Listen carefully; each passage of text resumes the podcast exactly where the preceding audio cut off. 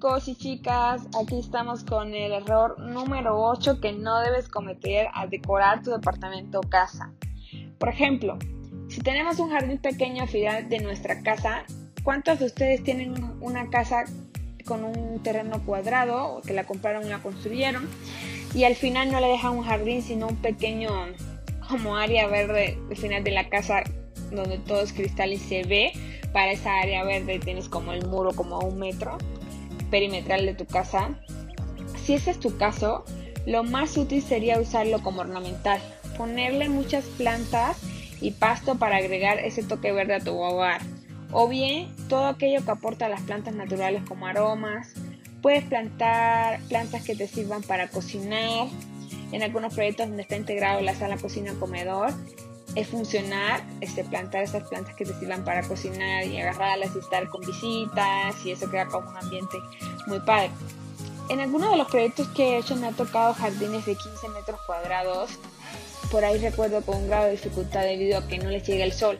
Entonces he tenido que optar por pasto sintético, que no es lo que preferiría utilizar y es recomendable a ustedes solamente si no les da el sol a su jardín, porque lo natural siempre le da más vida, ¿no? Eh, como los muros en ese proyecto sí les pegaba el sol, entonces he diseñado jardines verticales, aquí se los voy a dejar en este podcast.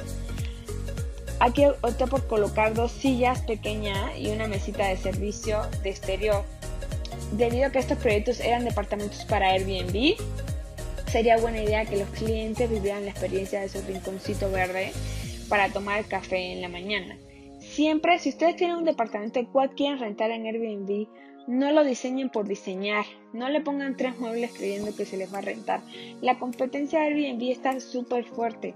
Necesitamos diseñar nuestros departamentos lindos, necesitamos crear experiencias, necesitamos enfocarlo a un nicho de mercado, necesitamos que los clientes lleguen y digan, wow, o sea, nunca he estado en un departamento así. Entonces, si, si tú eres el que tienes un departamento que acabas de adquirir o que tienes ahí, que no usas y te gustaría entrar en el negocio de Airbnb, Aquí están mis consejos. Recuerda que tienes que diseñarlo lindo, crear experiencias para que, para que tengas muchísimos clientes, ¿no? Y seguimos con el tema. Si nosotros no definimos antes el uso que le daremos a un jardín pequeño, ya sea ornamental o si será para tomar tu café, para un huerto, sembrar tus plantas, entonces caemos en, en, el error de querer comprar todo. La mesa, las dos sillas, el huerto y se vuelve un lugar un poco abrumador. ¿Te ha pasado que has llegado a un jardín que te abruma, que está lleno de cosas, pero que tienes la certeza de que algún día fue algo hermoso, o sea, que se intentó o se hizo algo bonito, pero que luego se llenó de cosas, de tantos usos que le dimos? Es mi recomendación para un jardín pequeño. No meterle asadores o cosas así, ya que al ser un espacio pequeño podría terminar arruinando tus plantas. Optar por plantas ornamentales y optar por eh, plantas aromáticas o para cocinar. Si por el contrario tú eres del que gozas de tener un jardín muy grande, también debes definir el uso. Hay quien le gusta tener mi ornamental para sus horas de relajación, para yoga, invitar amigos, cosas así. Existen personas que les gusta para eventos, tienen muchas reuniones y hasta una cocina en el patio quiere. Pues mi recomendación para un jardín grande es hacer dos áreas. Una decorativa con plantas naturales y coloridas Puedes mezclarlas con elementos de agua que también dan mucha paz, te va a ayudar para hacer yoga, para hacer algún tipo de ejercicio, meditación, respiración, ese tipo de cosas. Esto lo puedes lograr con una pequeña fuente natural o un espejo de agua.